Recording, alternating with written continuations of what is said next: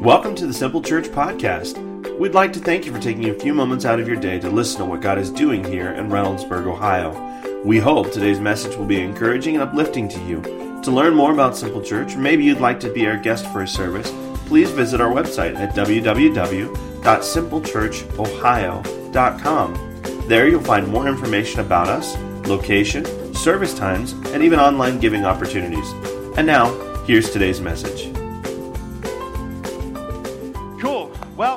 What we're going to do today is we're going to start a brand new series. And if it's your first time here, you're, at you're in at a really good place because you can join us for the entire series and be in today at the ground level. You don't have to go back and listen to all the other stuff to kind of catch up to where we're at. And so what we're going to do, we're going to start it today. And, and I want to say the reason we're picking, we've picked this topic is because as your pastor and as a fellow human being, hello, I realize that it's really easy to quit, isn't it? It's real easy to quit. Whenever the, the, the going gets tough, we quit. When we're, when, when we're seeing little to no progress, we have a tendency to want to quit.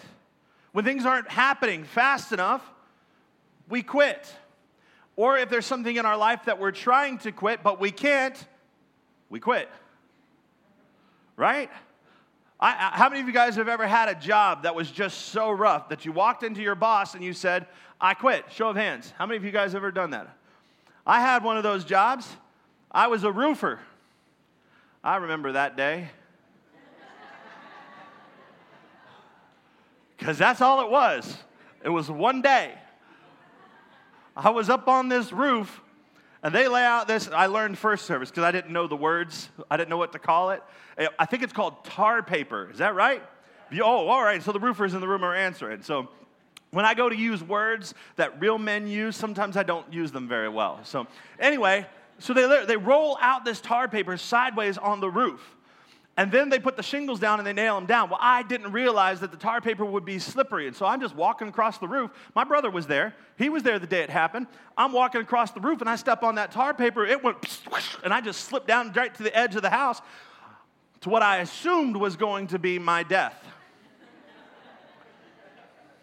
now, obviously, I didn't die, or maybe I did, and this is really creepy. No, I, I, I did. So I, I, didn't, I didn't do that. I said, I quit. I'm all done. I'm not getting back up on a roof. And I haven't been up on a roof since then. I, I just did not like that feeling. Because y'all know the bigger you are, the harder you. Yeah, and that was, uh, when, that's not, that would happen to me. But there are things in life that we should quit, while there are other things in life that we need to keep at it. And so this series today is, in, is designed to encourage you in your life and to outline a few things that we need to quit. All right? Because there are some things we need to quit. So here's where we're going. Let me kind of give you a roadmap for the entire series. Next week, we're going to talk about I quit complaining. How many of y'all know somebody that is a complainer? You just, they're just constantly complaining. Now, if you've got your, if you don't have your hand up right now, it is possible that it's you because everybody knows somebody that's a complainer. Right? It's just possible that that's the case. So we're going to talk about I quit complaining. And then the next week we're going to talk about I quit living in fear because you all know that when you live in fear, it's polarizing. In other words, it keeps you right in the same place, it freezes you. You live in fear and you choose not to do things that God's leading you to do, to step out. We got to stop living in fear. And then the last week, Kyle Smith is going to be up here and talk about I quit comparing. Because when you play the comparison game in life, you lose. That's just what happens. You absolutely lose. And today, here's what I want to do I want to focus on the idea of I quit making excuses. I, I, I, quit making excuses. Now, in January of this year, the reason we're doing this series right now, and the reason this message is right now timed, is because in January we did a series called Small Things, Big Difference. And if you were here for this series, you remember that I asked you all to pray about one word one word, we're going to make a small change in our life that will lead to a big difference. And I asked you, how would God have you change? And so you all came up with one word. And then I said, all right, I want you to come up with a thought that's associated with that word. And then I want you to come up with a sentence that's associated with that word so that you can use this one word, this one thought, this one sentence to be your North Star for the year, to kind of guide you for the rest of the year so that you could see change accomplished in your life by keeping it as simple as one thought one word, one sentence.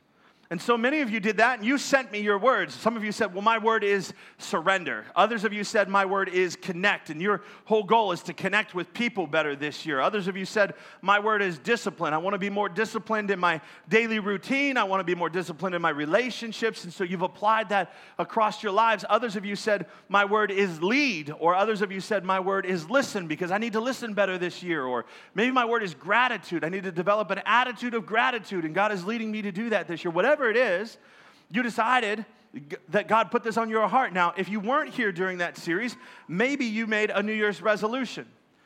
And you make a New Year's resolution to be different, to do something. Maybe it's to lose weight or to spend more time with your family, or maybe it's to quit smoking or to read your Bible or to get out of debt or to break a, a, a, a pattern of behavior in your life.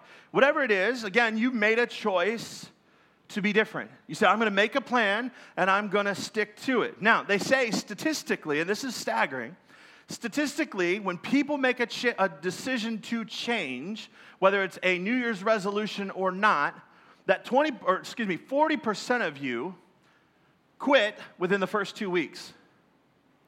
You just quit, you just stop. And then as we go on another two weeks, 80% of you will quit.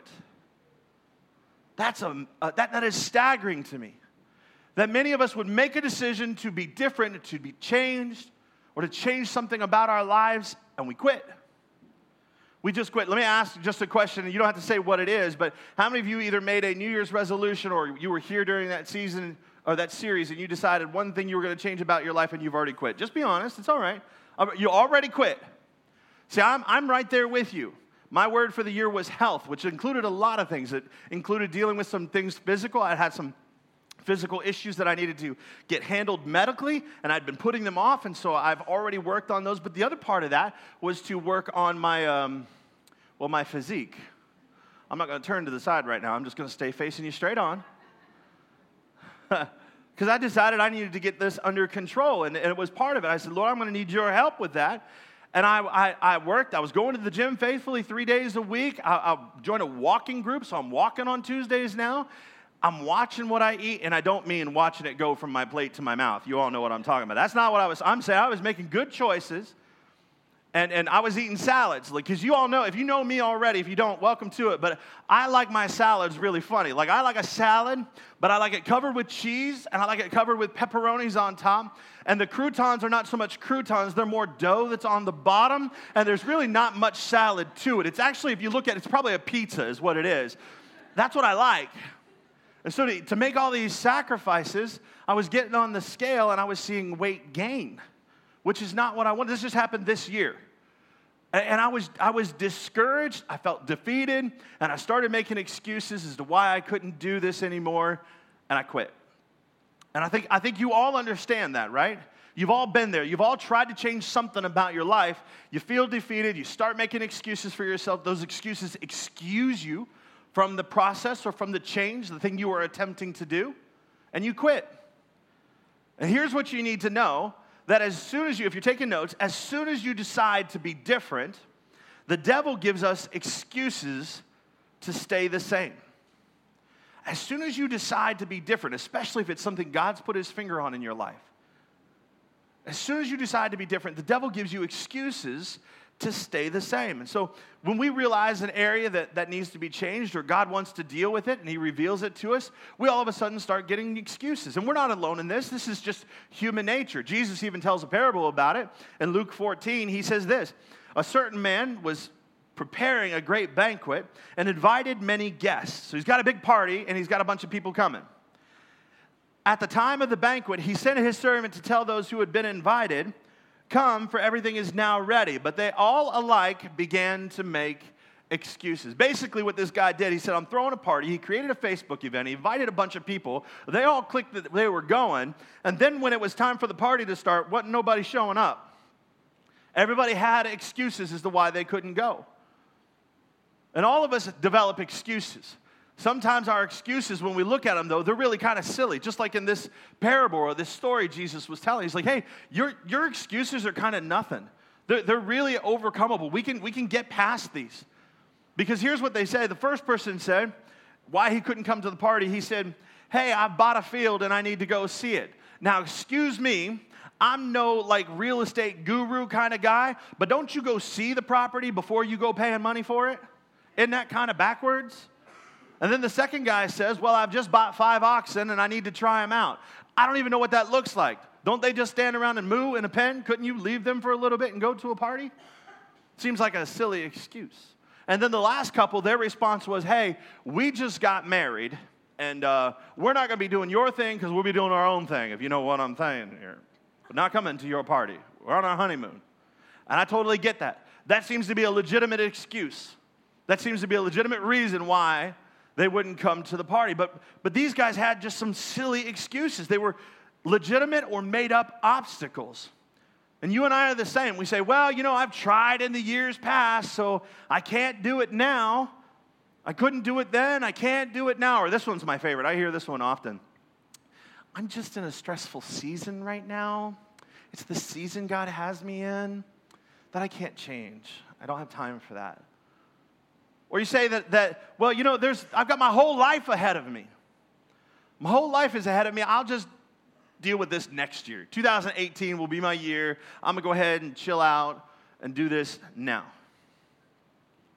Or maybe you're on the opposite side of that and you, you got some baggage you're dealing with. And when you come to, to things that need to change in your life, you say, I'm not good enough.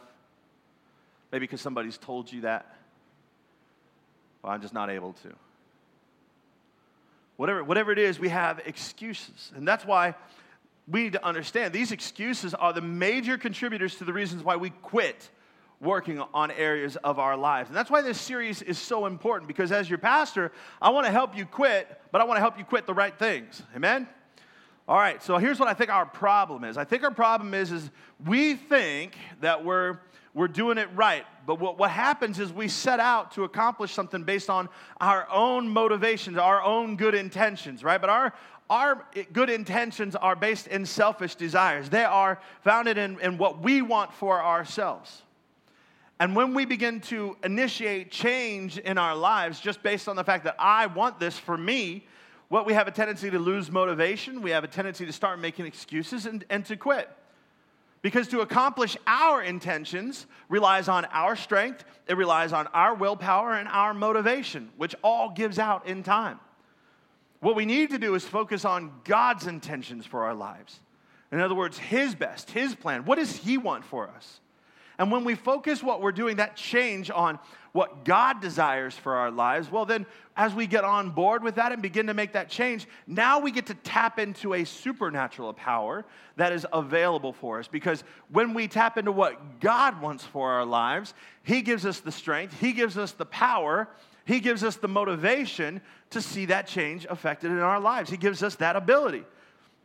So we have to focus on His intentions for us. So, now, let me just do this for those of you that are here that did not make a New Year's resolution and you were not here during the Small Things Big Difference series. Let me kind of help you catch up really quick, okay?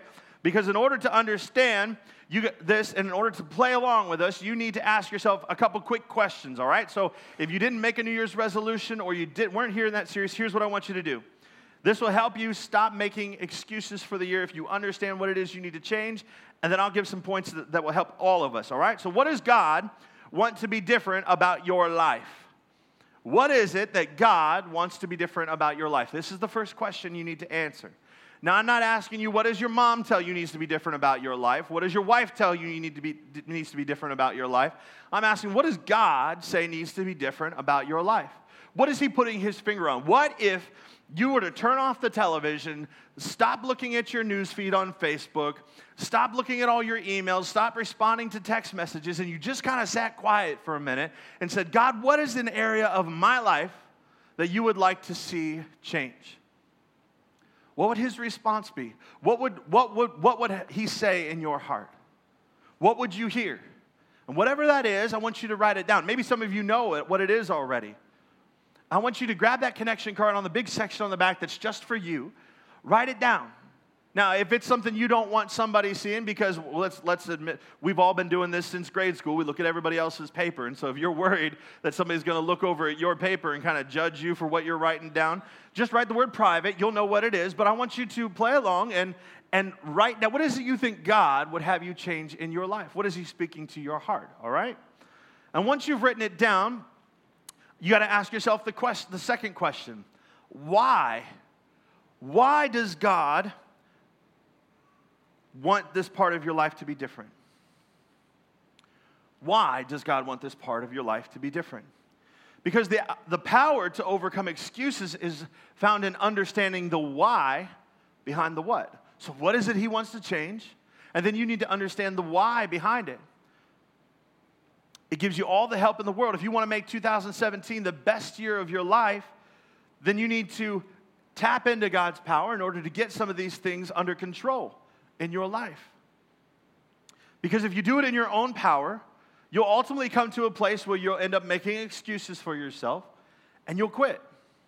But if you tap into God's power, then He'll give you the strength for the journey. His power is bigger than anything you can ever imagine. His power is bigger than anything you can even understand. Like, for example, most of us have something physical in our lives that we want to change, right? We have something physical about ourselves that we would like to see different, okay? And, uh, and, and, maybe it's I want to get healthy and I want to, I'm to need to change my diet and I'm to need to go to the gym right? So I, I need to change that. Or maybe it's, it's God is speaking to your heart and He says, all right, maybe, maybe you need to quit smoking, right? And, and, and so you're going to have to quit smoking. It, it, maybe whatever God's putting His hand on is something that would improve your life. Now, I get this question a lot, so I'm going to go ahead and answer it. Do I think smoking is something that's going to send you to hell? Absolutely not. It may make you smell like you've been to hell. And, and you may get to heaven faster than the rest of us, but I don't think it's something that's going to send you to hell. In fact, I think when God puts his finger on something in your life, it's not usually about a heaven or hell issue. It's just something about, hey, this would make your life better. This would improve your life. This may keep you on this earth longer so that you can make a greater impact in other people's lives. But I don't think this, that, that all these things are necessarily heaven or hell issues, right? And God will do that to you. He'll put his finger on things in your life and, and especially the physical area. But if your physical motivations are just because your fat genes are about to tap out, they're like, I quit. Or because you just want to look sexy so you think you're going to go work out. Look, I'll be honest with you, those kind of motivations are not sustainable. They're, they're just not sustainable. We need to find the spiritual motivation. Why does God ask us to care for our bodies? I'll give you a very simple answer. The Bible says that that because our bodies are the temple of the Holy Spirit. Now, I know some of you are like, Pastor, I'm well aware of that. That's why I built him a big temple. I wanted him to have a roomy, spacious place to live. I hear you. I'm there with you. Oh, sorry, I'm not turning to the side. I'm there with you. Obviously. but we're carriers of God's presence.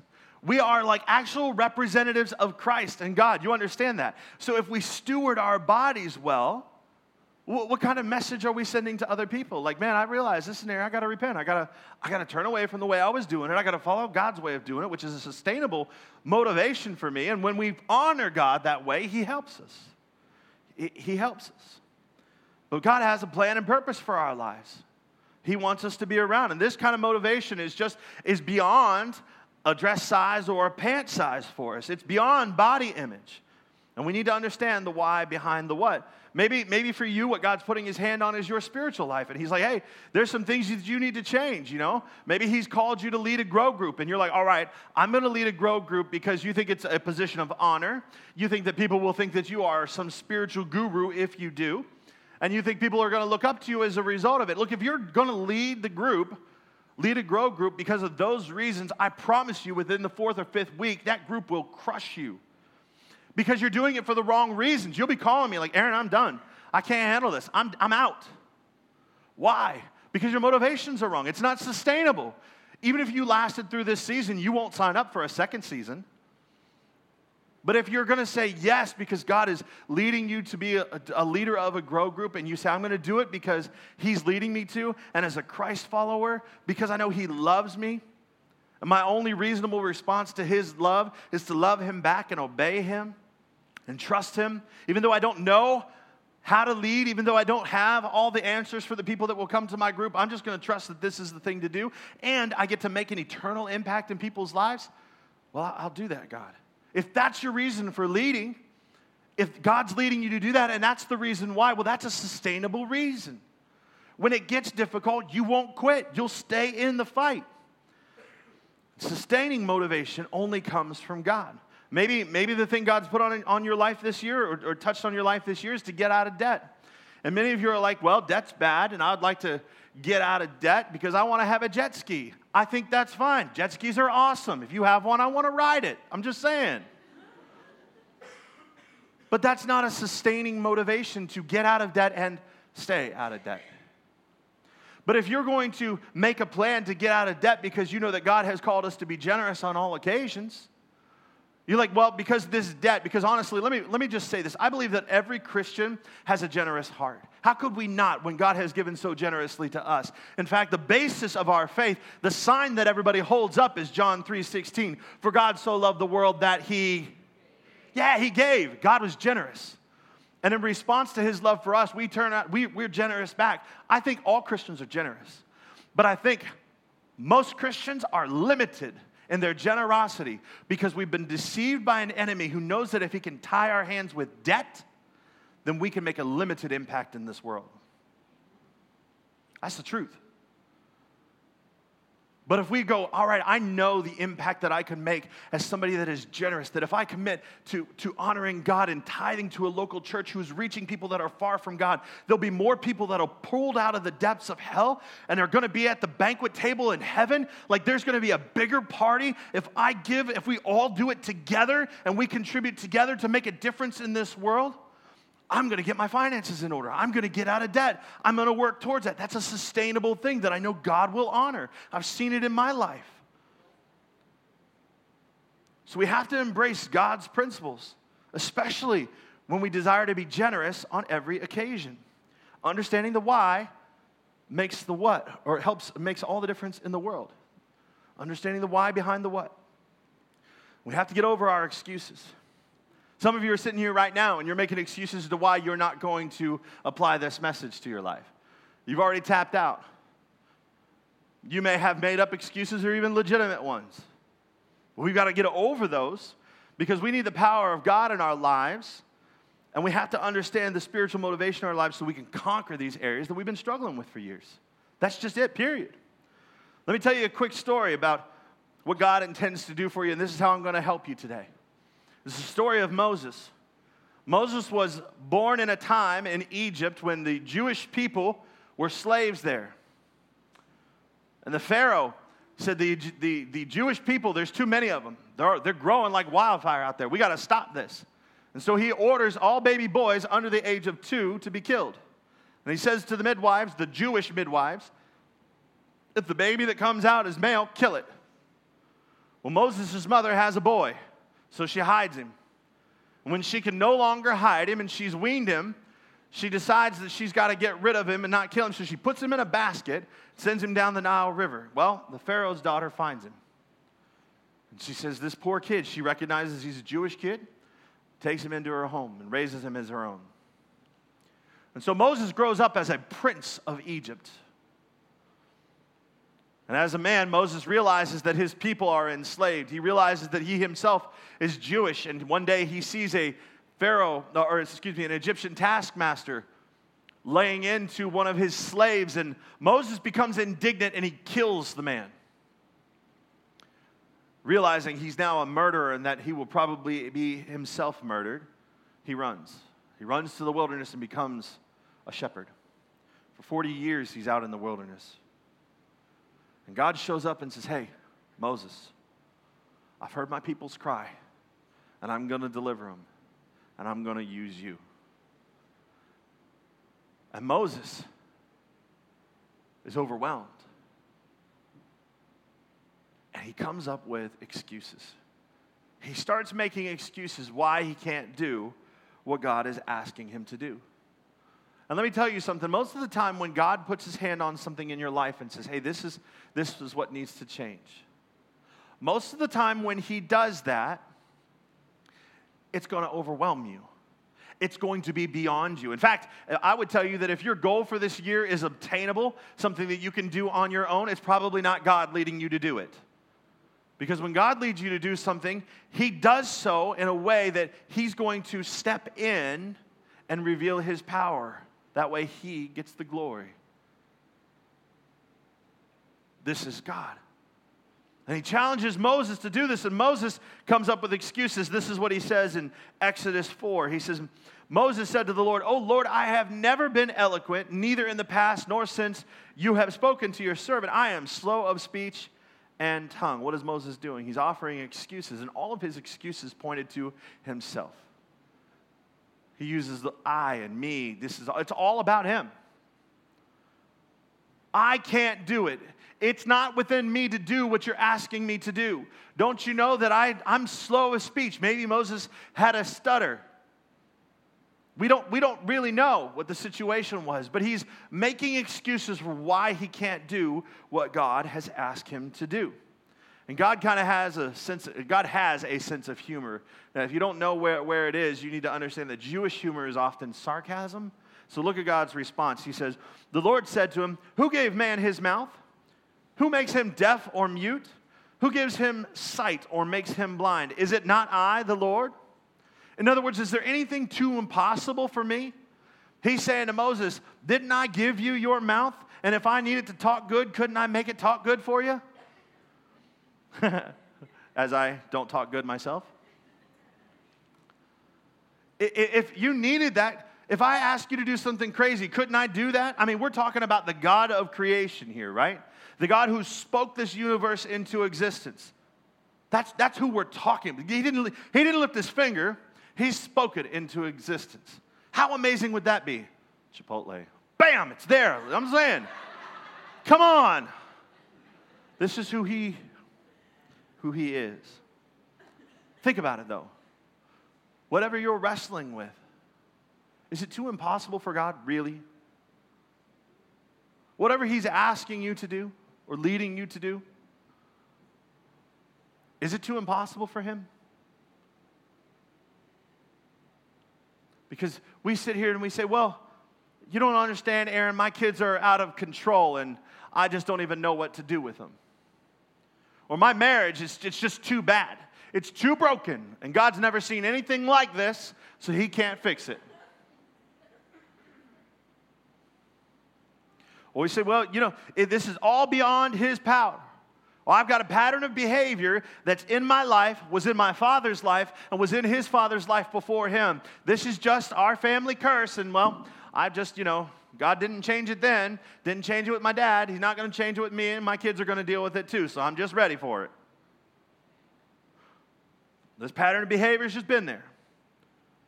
Maybe you, you get this idea that you're going to be isolated and alone forever. God's never, never, never helped somebody who was alone find companionship and have people in their lives that loved them.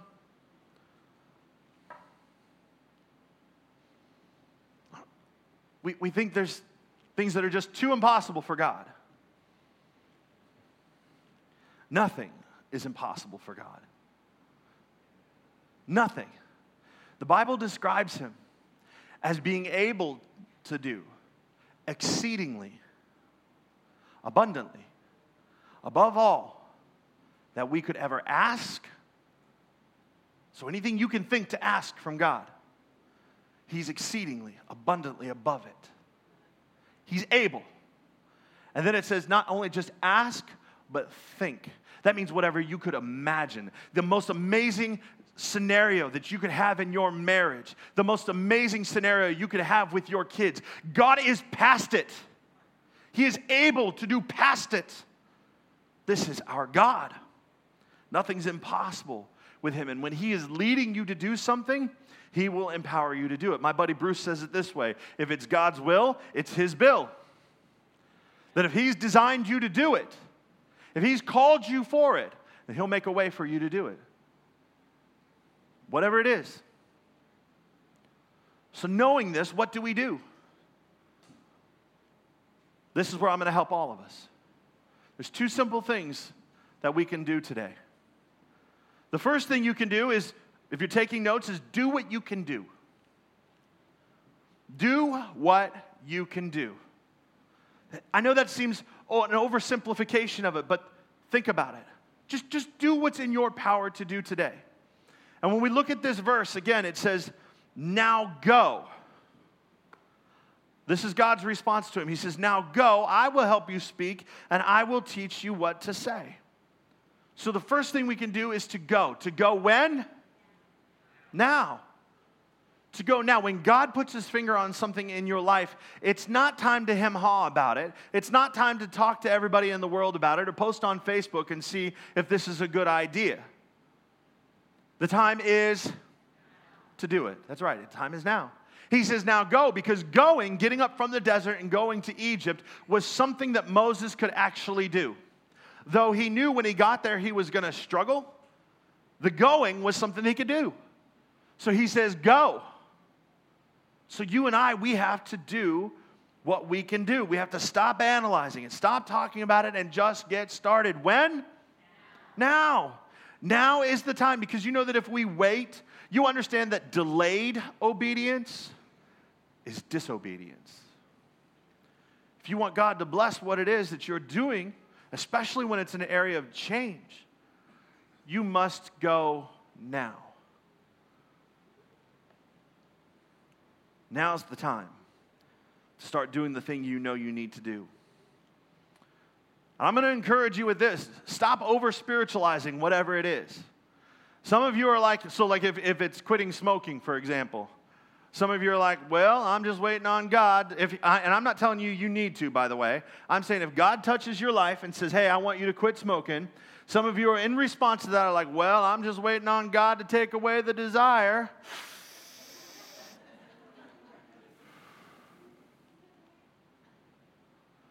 Here's what you need to do. If, God, if God's actually led you to do it, I'm not telling you to, understand. throw it away.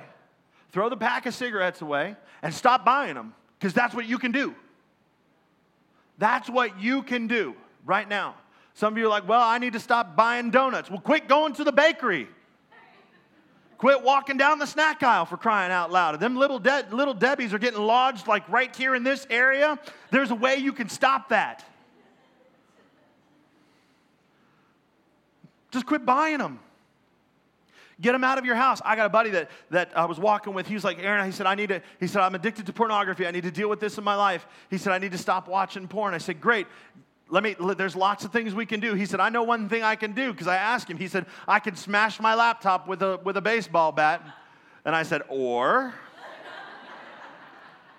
we, we went through a list of things that he could have done that would not be as violent as that or as wasteful, but he said, No, I need this out of my house.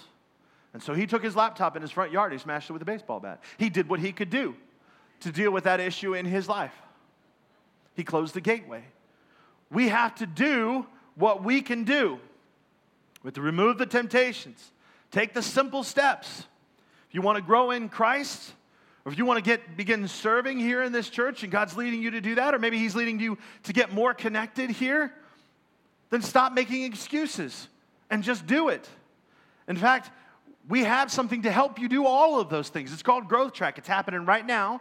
Happens every Sunday during second service. It's four easy steps to understanding your spiritual journey, getting connected with this church, even volunteering and serving on our dream team here. We facilitate all of that in, the, in, in Growth Track.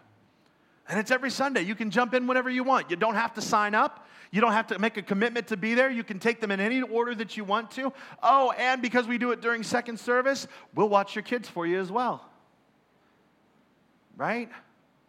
All excuses gone. Just do what God's asking you to do and do it now. You can do that. You can take those steps. If you want to grow spiritually, you want to grow deeper with God, then come to one of our prayer nights. That's something that's not beyond you. You can go. You say, Well, I don't know how to pray. I've never done that. What if I don't know anybody? Take all those excuses, because they're legitimate. I get them. Box them up real pretty, put a bow on them, and then sit them to the side and go anyway. Just, just go. Next Sunday, go. You say, Well, but I've got kids. We'll, we have childcare. We'll take care of your kids for you. And I'll guide you through the time of prayer. All excuses gone. Somebody will talk to you, I promise. You'll know somebody by the end of prayer. And if you don't, you'll at least know God a little better, right? Just, just go. We've got to do what we can do, and God will honor that. For me, I, I just, just bring, it, bring it home so that you think I'm not preaching down at you. I'm with you here in this struggle. I'll probably listen to this message later on this week just to encourage myself.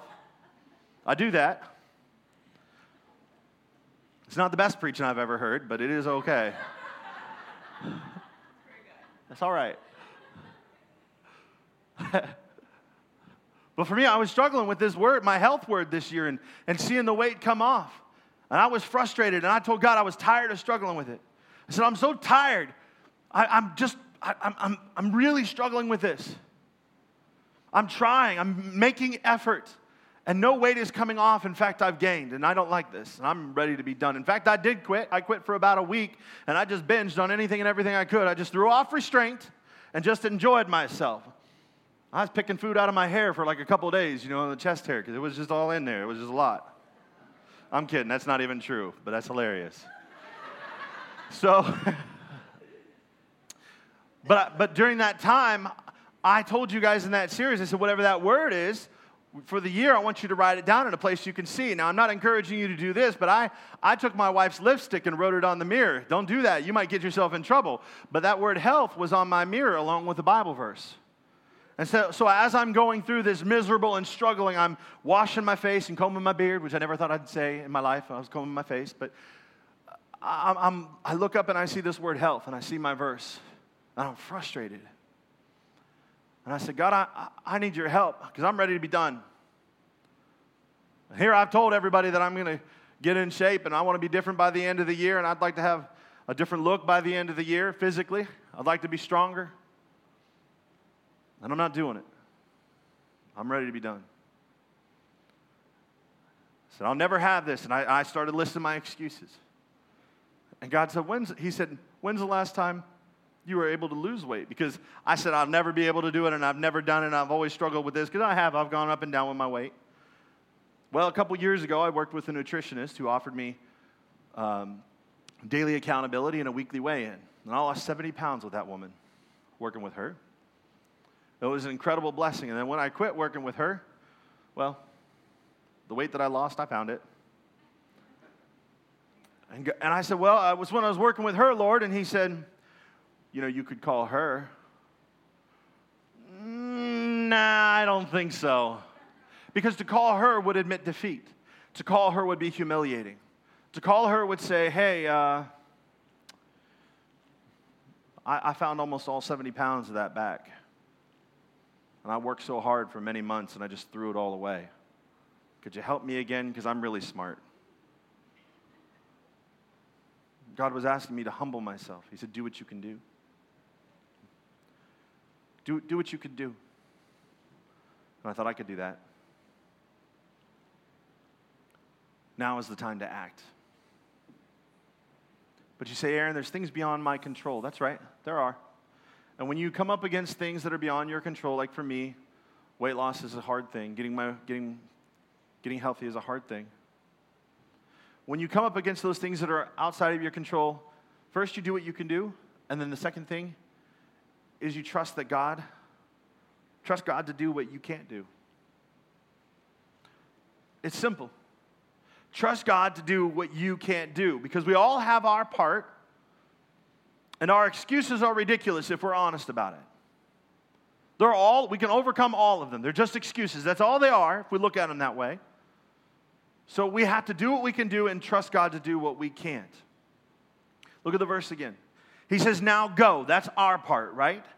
Now go. When? Now. We go. We do what we can do. And then God says, I will help you speak and teach you what to say.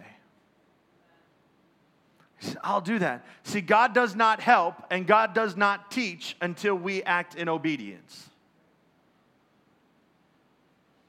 Is this thing on? Hello, hello. He, he's just not going to. Until you take those steps to do what you can do, God's not going to help you and add His power to it, and He's not going to teach you along the way.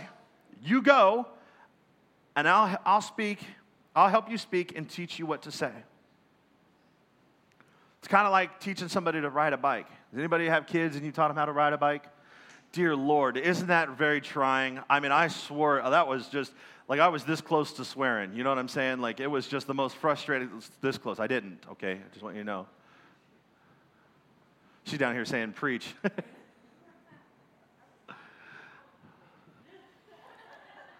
Actually, on one of the kids, I did quit. She said, That was hard. I would have quit. I did quit on one of the kids. I said, I'm done, and my wife had to take over. But it's a try, it's, a, it's an experience teaching a kid how to ride a bike because they're just afraid. They're afraid they're going to fall. They think the world is done, it is over if they fall like a foot to the ground. It's done. But I'm there. I'm promising, look, I'm going to guide you. I'm going to hold you up, but I can't push you and hold you up at the same time. And if you fall, I'm going to pick you up. If you get a boo boo, I'm going to kiss it and take care of it. And then I'll encourage you and be your biggest cheerleader. Come on, you can do it. But in order for you to ride a bike, you're going to have to pedal. You're going to have to take those little legs of yours that you want to keep flaying out like this because you think you're going to fall, put them on the pedals, and move. And God's saying the same thing to you and I. You just keep your feet on the pedals, you do what you can do, and I'm going to guide you. I'm going to make sure you don't go out into the street so that you don't die. But if you fall down, I'm going to pick you up. I'm going to encourage you. I'm going to teach you along the way.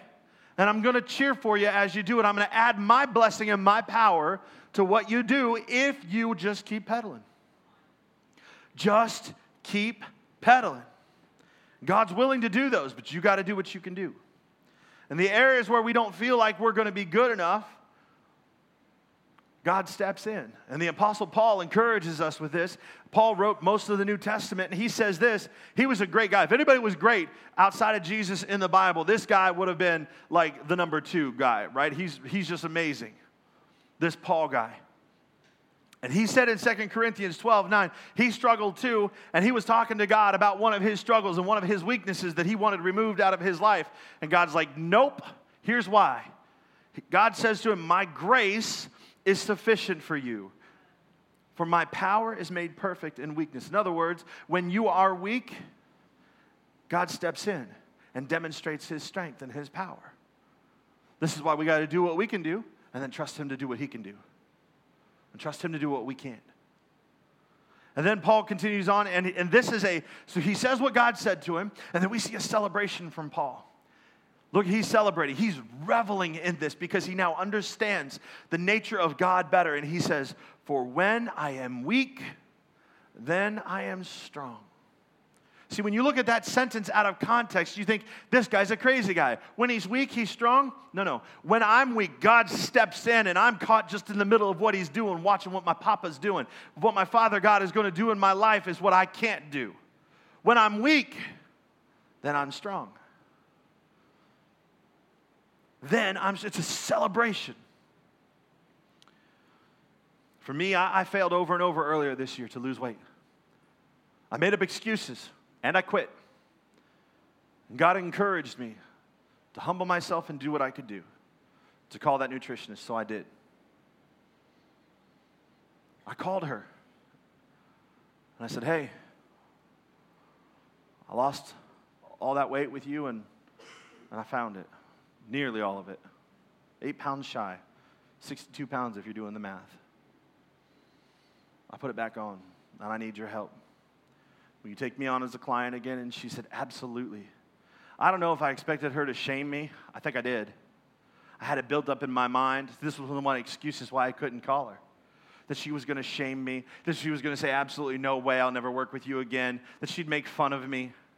She didn't do any of those things. She was very graceful and said yes. And I've been working with her for about five weeks now, and I'm here to tell you that I'm down 21 pounds since I started working with her. Now, let me tell you something. That's not that that's because of the grace of God in my life because me on my own, I couldn't do it. But when God puts his hand on something in your life and says, "Do what you can do." Humbling myself is not something I want to do. Anybody out there really like that kind of stuff? Nobody likes humbling themselves. We don't like that. You humble yourself. That's what I could do at that moment. And God, God has been blessing me we have no room for excuses when we serve a God like this. No room. And many of you, you want to see your relationships restored this year. Many of you, you want to see uh, something change in your job or, or in your career. Many of you want to get your finances in order. Others of you are dealing with addictions and you want to break that pattern in your life. Others of you have seen this behavioral thing in your life you want to see changed as well. Maybe some of you, it's, it's that, that things need to, you need to grow spiritually. I'm not sure what it is. Whatever God is dealing with you about this year, this can be your greatest year of your life, but you have got to quit making excuses. Now, if you've already decided that you're going to do something and you've quit, I encourage you to get back up. If you're in the middle of it right now and you're thinking about quitting, I encourage you to keep going, keep pedaling. And if you're starting with us today because you, this is your first time hearing this message, and then I'm, I'm here with you and I'm praying for you. I'm rooting for you. We need to quit making excuses. We need to do what we can do, and we need to do, trust God to do what we can't do. Even when it seems like you can't, you need to celebrate and remember that His grace is sufficient for you, and that when you are weak, he is strong. Let's pray. Father, I thank you for your word today.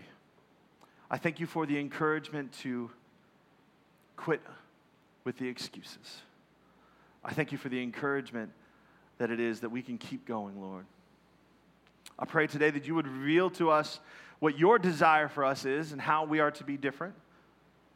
And help us to understand the why behind the what and how. Help us see that your eternal purposes and the way that we're being challenged to change our lives. Help us to see the impact that we can make when we simply obey and follow your lead, even in the hardest of the areas of our lives to change. I pray that you'll help us today. And as we take steps to do what we can do, we pray that you'll do what, only what you can do in our lives. Let us finish the rest of this year strong, rejoicing in our weaknesses and resting in your strength. As we continue to pray today, I want to say that there's many of you here today that this power that I'm talking about, having access to, to see change affected in your life, you don't have access to that power. Why? Because you don't have a relationship with God. See, what you need to know is that you and I were created with a specific purpose of having a relationship with God. God wants you to know Him. This is His greatest desire for you. It's not for you to quit smoking. It's not for you to change your clothes or to quit cussing or, you know, it's not for any of those things. God's greatest desire for you is for you to know Him. And I don't mean He wants you to know about Him, He wants you to know Him like you know a friend intimately. That's what He wants for you. Unfortunately for me and you, we were born with something called a sin nature. It's a waywardness that is inside of us that draws us away to our own selfish desires and away from God's plans and His purposes for our lives. And when we do that, it separates us from God. He's holy and pure and just. And there's nothing, unfortunately, that you and I can do to make up for our sinfulness, our waywardness. There's nothing that you and I can do to earn forgiveness from God. There's nothing we can do to be made right with Him. And God knew that, and so He sent His Son Jesus. He sent His Son Jesus to become a man and walk this earth. And Jesus did for 33 years. He lived a perfect and sinless life. And then He laid down His life as He allowed Himself to be brutally murdered and crucified at Calvary. Three days later, Jesus rose from the dead. And when he did that, he gave you and I the power to be made new, to be forgiven, to have this relationship between us and God restored. And he says, All you need to do is accept the lordship of my son in your life. In other words, that Jesus becomes in charge, that we do what he says, that we learn to be like him. He says, That's all I need you to do. I'm not looking for perfection, I'm looking for progress as you become more like Jesus, as you follow Him. Today is your opportunity. Today is your day. This is your now moment. Because you cannot do anything to be made right with God, the thing that you can do to be made right with God is just to accept Jesus. You don't have to be perfect. God doesn't expect you to be perfect. He expects you to understand that He loves you just as you are right now. He wants you to know Him, He wants you to be restored to Him. And if you're here today and you want to be restored to God, we take that step of faith. The thing you can do today is, is called prayer, it's a conversation with God. And it's simple. Even if you don't know the words, you say, I don't know the words, and that's my excuse why I won't do it. Guess what? I'll give you the words. You can even repeat after me. All I need you to do is mean them in your heart.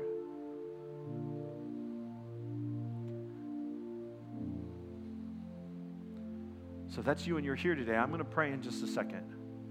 I'm not going to embarrass you, and I'm not going to make you stand up or say anything.